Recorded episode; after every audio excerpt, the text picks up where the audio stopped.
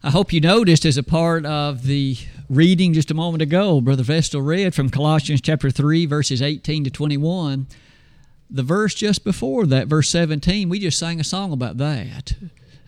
Do all things in accordance to in word or deed. Do all things according to that which God has supplied. I think that connection's a bit interesting, so I appreciate Larry leading that song, and I appreciate all of us as we're able to reflect for the next few moments on a section of the Word of God and be encouraged and challenged by.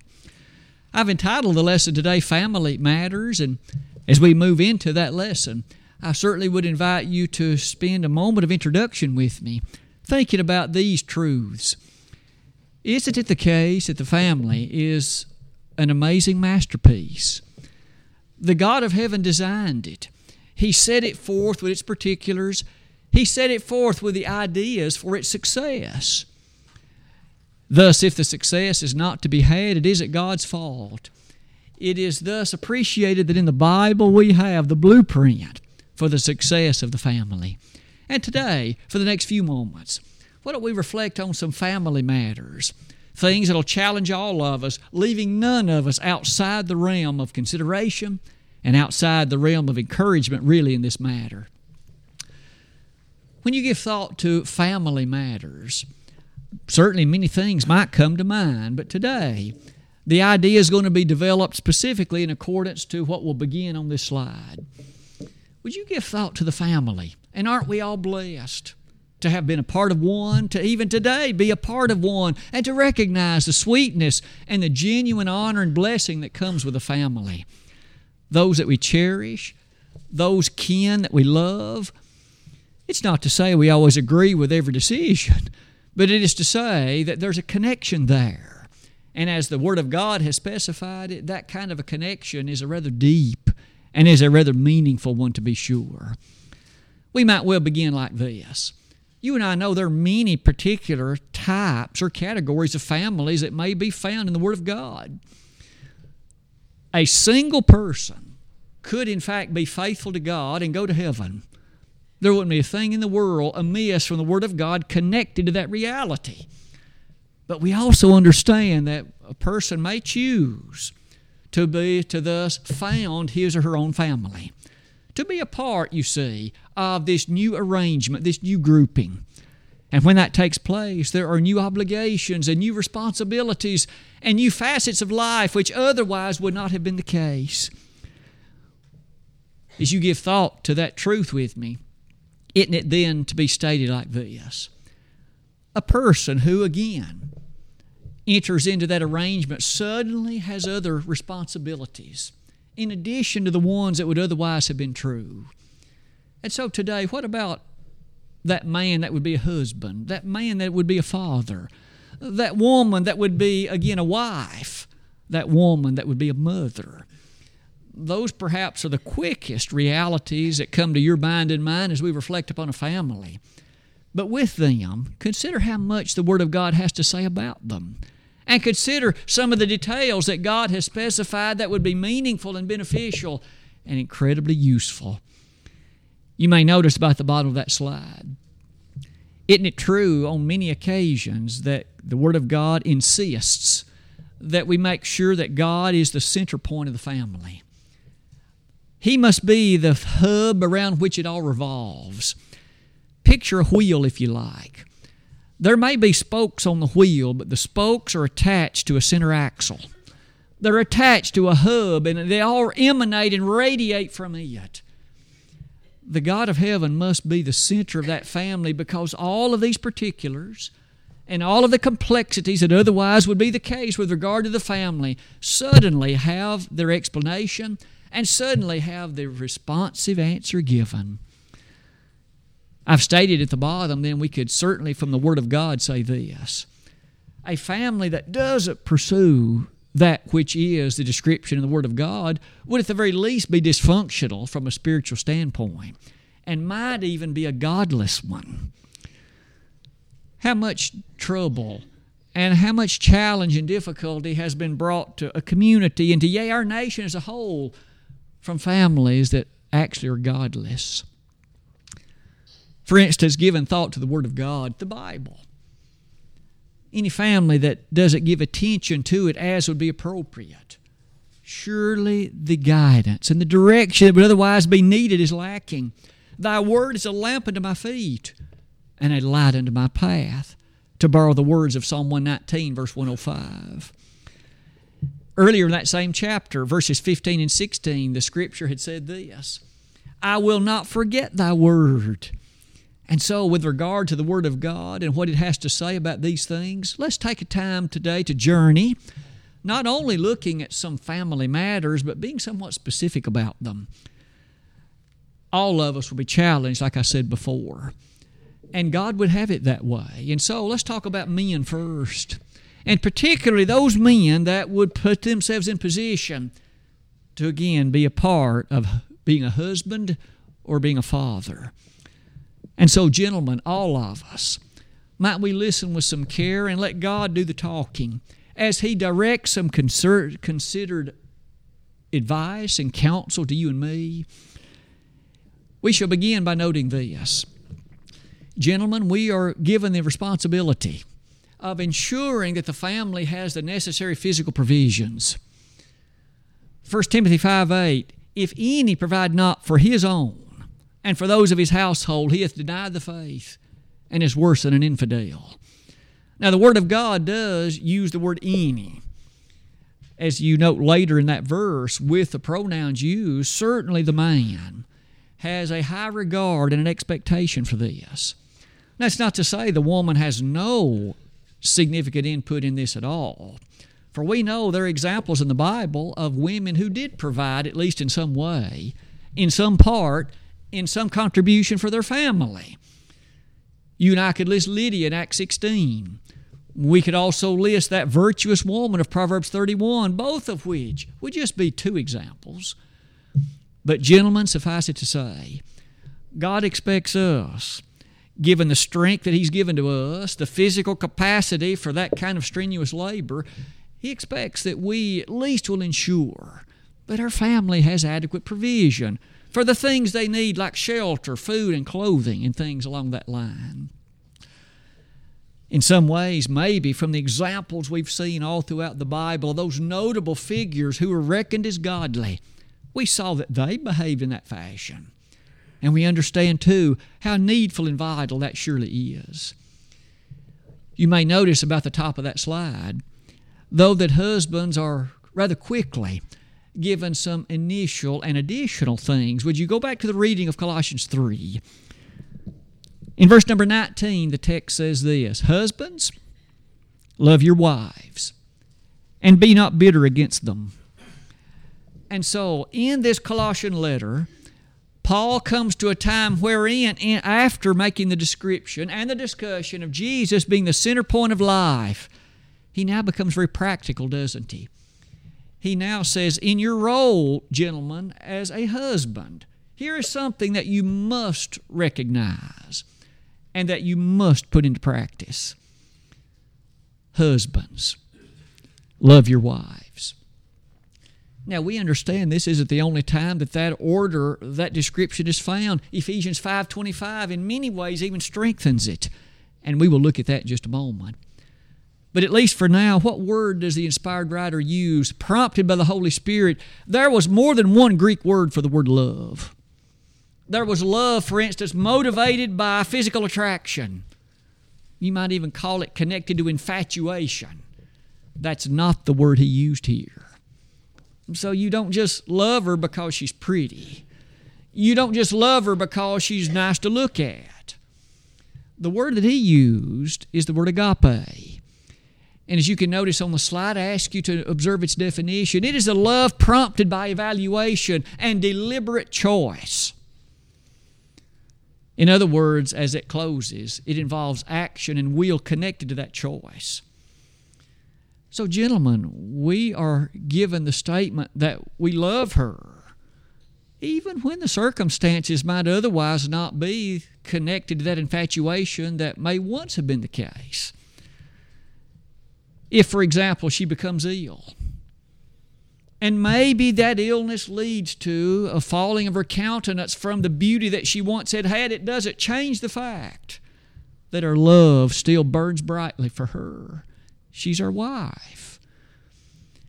Among other things, you and I can see that that kind of statement is a testimony to a deliberate choice that that love will be there. And isn't it true that quite often in the marriage vows, in sickness or in health, till death do us part? Isn't it an amazing thing? To appreciate that that word is the one that also is used so often for God's love toward you and me. There are so many times you and I do not behave in a particularly loving way, but God loves us anyway. We choose to transgress what He says and we choose to do something different than what He commands. He does still loves me and you. Sometimes, with regard to husbands, as we direct our love to our wife, the richness and the depth of that love is truly a magnificent matter of consideration. You may notice furthermore on the slide that that verse goes on to say this Love your wives and be not bitter against them. What Paul mean by that? Be not bitter against them. It literally means without bitterness. And as you can see on the slide, the original Greek word meant don't grieve them, don't cause them exasperation, do not embitter them. So you and I realize as husbands we have an obligation here it does mean that, among other things, Peter would later say in 1 Peter 3 7, dwell with them according to knowledge. We've often noted God made men and women different. We think about things quite often differently. We approach matters in a distinct and rather different way. Gentlemen, it's not to say we'll always be successful, but we do strive to, to, to know, to understand, and to not embitter them. Now, she's going to have some obligations too, and we'll get to that shortly. But isn't it interesting that at least at this point, even from the ancient era, would you be reminded? Paul wrote this not in 21st century the United States of America. He wrote this back in the days of the Roman Empire when the consideration of men and women were very different socially than today, and he still wrote this. Aren't you and I thankful for the timelessness of the Bible? How that in any age, in any culture, this is the way it needs to be. Husbands, love your wives. Look at what's further on that slide. I mentioned that text in 1 Peter 3. Let's let it, in fact, address some additional matters. Turn over there with me, if you would. In 1 Peter chapter 3, verse number 7, it says, Likewise, ye husbands, dwell with them according to knowledge, giving honor unto the wife as unto the weaker vessel, and as being heirs together of the grace of life, that your prayers be not hindered. So, one more time, husbands were directly addressed. Husbands, dwell with them. That them refers to your wife according to knowledge. And then he says this giving honor unto the wife Gentlemen, we need to honor our wives and do so like this, as unto the weaker vessel. She wasn't made with the physical capacities that you and I have. God didn't fashion the woman that way. Suffice it to say, though, that as the husband, we dwell with our wife according to knowledge, honoring her, and notice the verse closes like this being heirs together. The picture is of two walking hand in hand, each with their responsibilities and obligations, each doing things the other cannot do quite as well, but they support each other.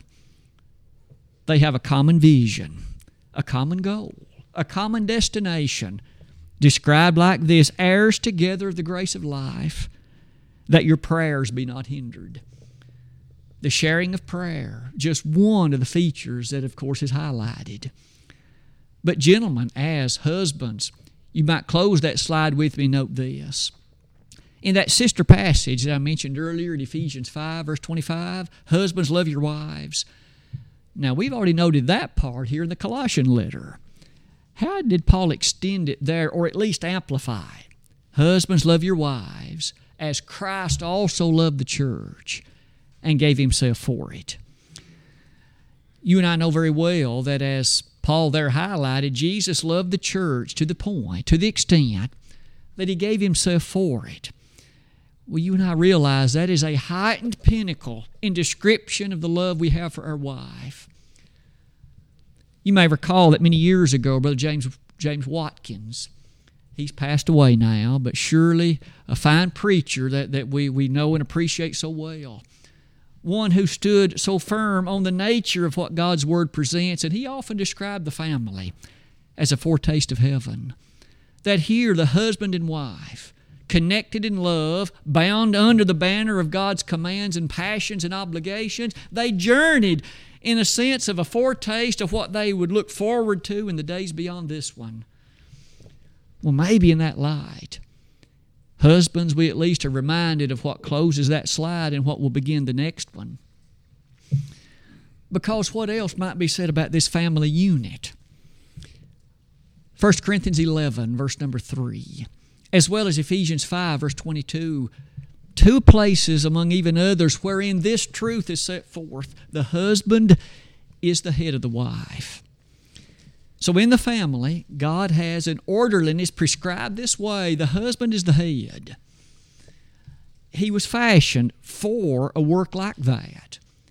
God equipped him with the capacity and the means whereby he could fulfill that role. The head of the wife.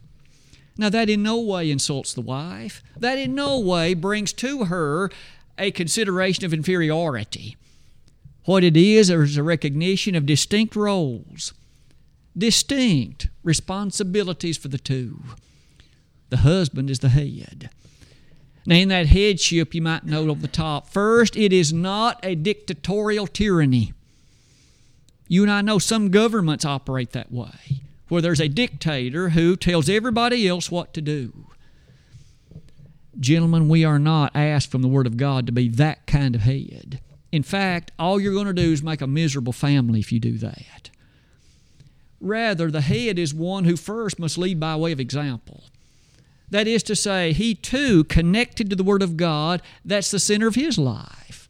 And with that, he is able to provide the direction and the guidance to assist the other members of that family in the direction which they should want to move as well. You may notice on the slide, we have some examples in the Word of God, at least leading us to this. Would you turn back with me to Genesis 18, verse number 19?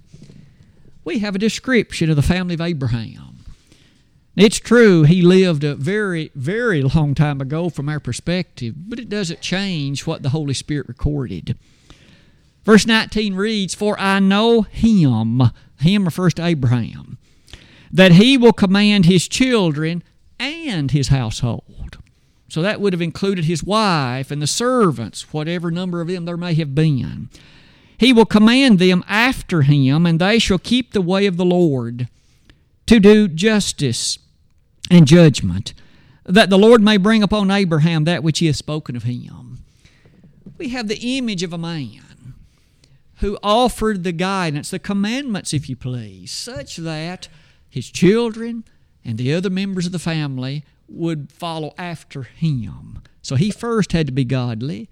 He first had to be committed to the truth of the Lord, and then he would be that proper example with guidance for the others. That kind of image, of course, begs each of us today. Does my family are they able to look at me and see an example of godliness? Are they able to see one committed to that which would be right in the sight, in the sight of God? If not, I need to make some changes. You need to make some changes. We need to find ourselves in position where that kind of description is such that we could be that appropriate head for our wife, leading her in the place where ultimately our love for her should want her to go as you close that slide with me, isn't that the following? We understand well that that common destination's heaven. We need to be leading her and them in such a way that that's the destination. That's what God expects of me, and that's what He expects of you, gentlemen. With that said, what about children? If to that husband and wife are born children, look how else this is highlighted in Ephesians 6, verse 4. Fathers, bring up your children in the nurture and admonition of the Lord. Notice he addressed fathers. Now, we know well that mom is going to have a vital role in this, but at that passage and in that connection, the father was the one highlighted. Bring up your children. How? First, nurture them. That's not merely send them to church services. You've got to be there with them. You have to be there in such a way that they can be apprised of your commitment and your nurture of them and to them will be manifested by what they see in you. Nurture them in the chastening and discipline of the Lord. In the words of that verse, we find such a rather sweet appreciation about what God then would envision with regard to the man that He made. First of all, I think we could at least be impressed at this. When God first made Adam, he was by himself on this planet. No wife, no children. Then he, at some short, short time thereafter, of course, fashioned Eve. So now he had a companion, a helpmeet. Still no children. Aren't you impressed with the fact that God invested in Adam as he made him? The necessary internal accompaniments that would permit him to be both a husband and a father. That's the way God made him. Now, I would say, as well as the Bible, that as you and I close that slide, we have been reminded, haven't we, that in order to be the kind of family that it ought to be, the father, being as he ought to be, will be critical. What about mom? What about the woman? Let's turn our attention to her. Because in the same passage that we noted a moment ago, also the wife was addressed. May I direct your attention to Colossians 3, verse 18. Wives, submit yourselves unto your own husbands as it is fit to the Lord. Let's build up to that by those comments you'll notice earlier on the slide. Ladies, you too have been addressed by God. So this isn't merely human opinion. For that family to be as successful as God would have it to be, for it to have the characteristics that would not only make it successful, these are things which you will need to understand and which you will need to put into practice. So, gentlemen, just as surely as God has addressed us rather directly, He also addresses the ladies as well. It begins with those comments at the top. First, the thing that was mentioned here, and we realize that other passages will say other things, and all of it taken together is God's presentation. But Paul, in this place, mentions wives, submit yourselves unto your own husbands. There is the Bible doctrine of submission. Now, all of us, of course, submit to God. But we notice that the wife is to submit to her husband.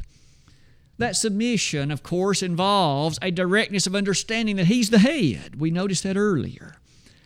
And in the character of that submission, the things on that slide are those which now you and I are ready to, to in fact, discuss. I call to your attention Ephesians 5.22, which again is the sister passage to this one. And there, that submission is stated like this Wives, be subject to your own husbands as unto the Lord. So, just as surely, wives, as you submit to Christ, you understand that there is a sense in which you also must submit to your husband. Now, the Bible doesn't say that He's your God. You're not submitting to Him like you're worshiping Him. That's not the what that teaches. But you submit to Him recognizing His place of authority and his role as the leader ultimately of that family. Oh, how strongly then it must be to recognize you want that husband to be connected to the Lord and for his leadership to be in line with it. Not only that statement, but the next one on the slide. Would you note what Sarah did? Sarah is held up as an example. I say that because of the way that 1 Peter 3 6 describes her. In the midst of that discussion, in which Peter addresses again both husbands and wives, to the wife he said this For after this manner in the old time, the holy women also who trusted in God adorned themselves, being in subjection unto their own husbands, even as Sarah obeyed Abraham, calling him Lord. calling him Lord. Sarah obeyed Abraham, being in submission to him, the text says, to the point that she recognized, called him Lord. Now, today, you and I realize one, we need to be mindful of the considerations connected to that word and never use it in a way that's reserved only for the Lord Jesus Christ. But still, the submission of Sarah is strongly highlighted. Today, we realize again how that that is what is held up now in three distinct places in the New Testament Colossians 3, Ephesians 5, and 1 Peter 3. I understand well that this is not rather favorable to modern society. The idea of female submission to men, in particular a wife's submission to her husband, some would laugh at that. They quite frankly would call that into extreme question and maybe even mock it. But you and I know that God's Word mustn't be mocked. It means what it says.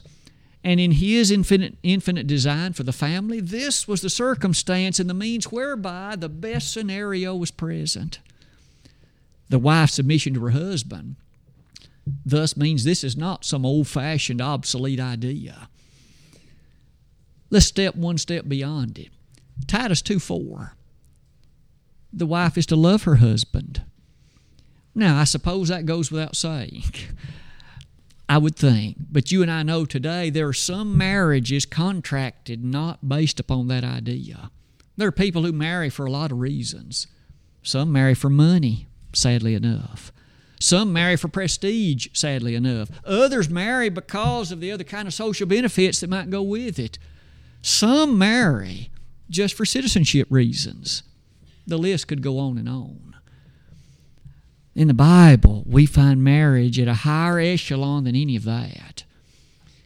We find that the wife is to love her husband. In fact, older women are urged to teach the younger ones, the, the younger wives, that they love their husbands.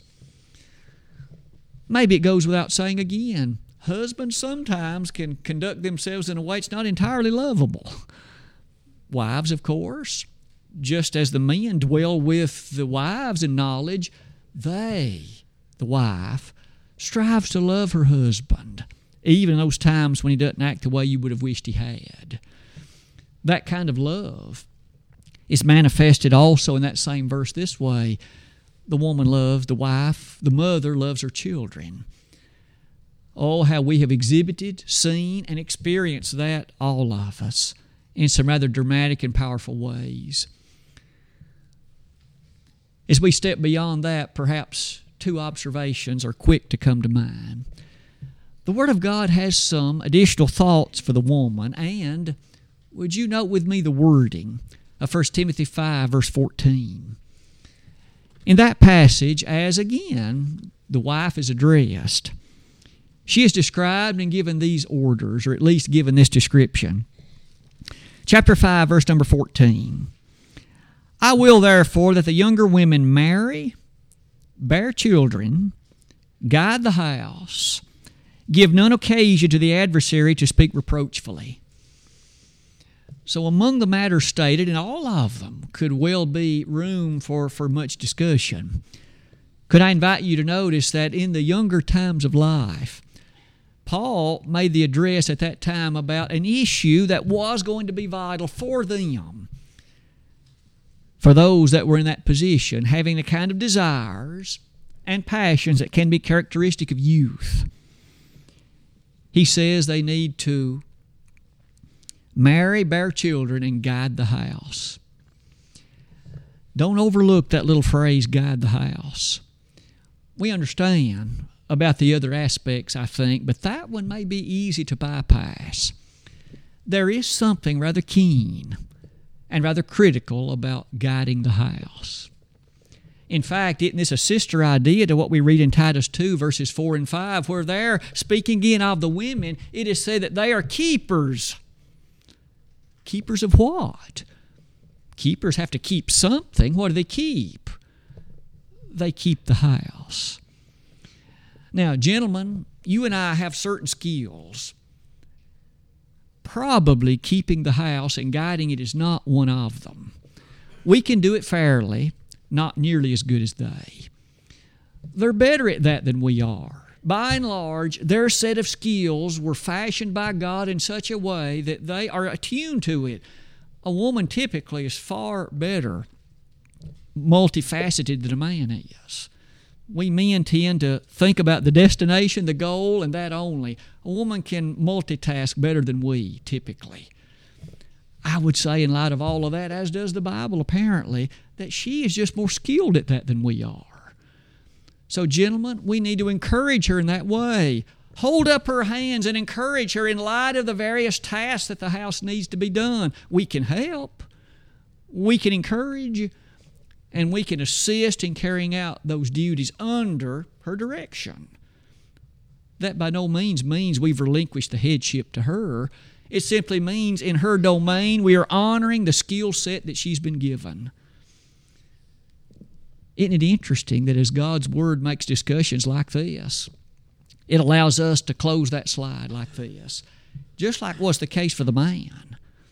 If these are not honored in regard to the woman, then the house won't be what it could be. The family will be lacking in some things. I suppose that another lesson for another time, we'll need to give thought to the children. So much might be said about them as well. But for right now, why don't we just simply do this? Let's draw our lesson to a conclusion this morning. Family matters. Oh, how much the Word of God has invited us to consider in connection to the marvelous and magnificent wonder which is the family. God made it. It is not the design of men. It is not the scholarly result of the efforts of some group of noble people. God designed it, and He gave, He has given to us that which is needful and that which is important for the well being of that family.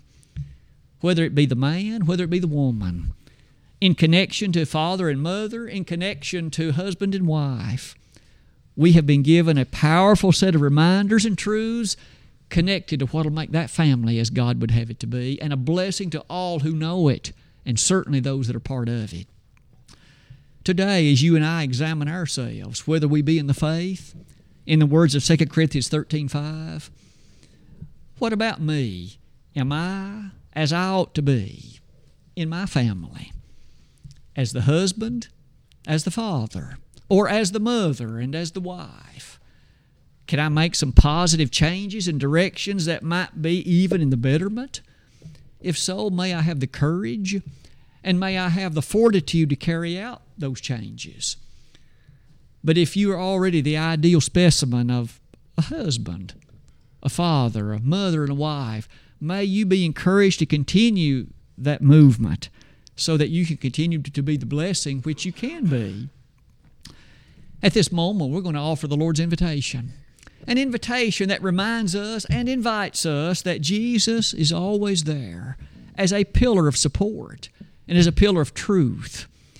If you or I need to rush to His side this morning, He implores us to come. Maybe as a wayward child of God, you have at one time known the sweetness and the sheer power connected to a faithful life with the Lord. Romans 6:17 describes what you were like in that condition. But if you've walked away from it today, why not come back? You know that's where you need to be. You know what the Lord offers you, and you know the teaching of His Word that pronounces a blessing on that kind of a decision. If we could be of assistance in that way today upon your acknowledgement of those sins and your confession of them, we'd be delighted to pray along with you. If, however, you have come to the point where, though never having been a Christian, you know you'd like to become one today, you want the kind of power that a, a faithful connection to God will bring. Today, we could be of assistance and help. As you believe in the Lord, repent of your sins, confess His name, and are baptized, He will add you to the church, Acts 2.47. And you then can walk faithfully until death and receive the blessings and benefits which He has promised you. Today, if we could be of some assistance and help, we'd love to do that and do it at once while together we stand and sing.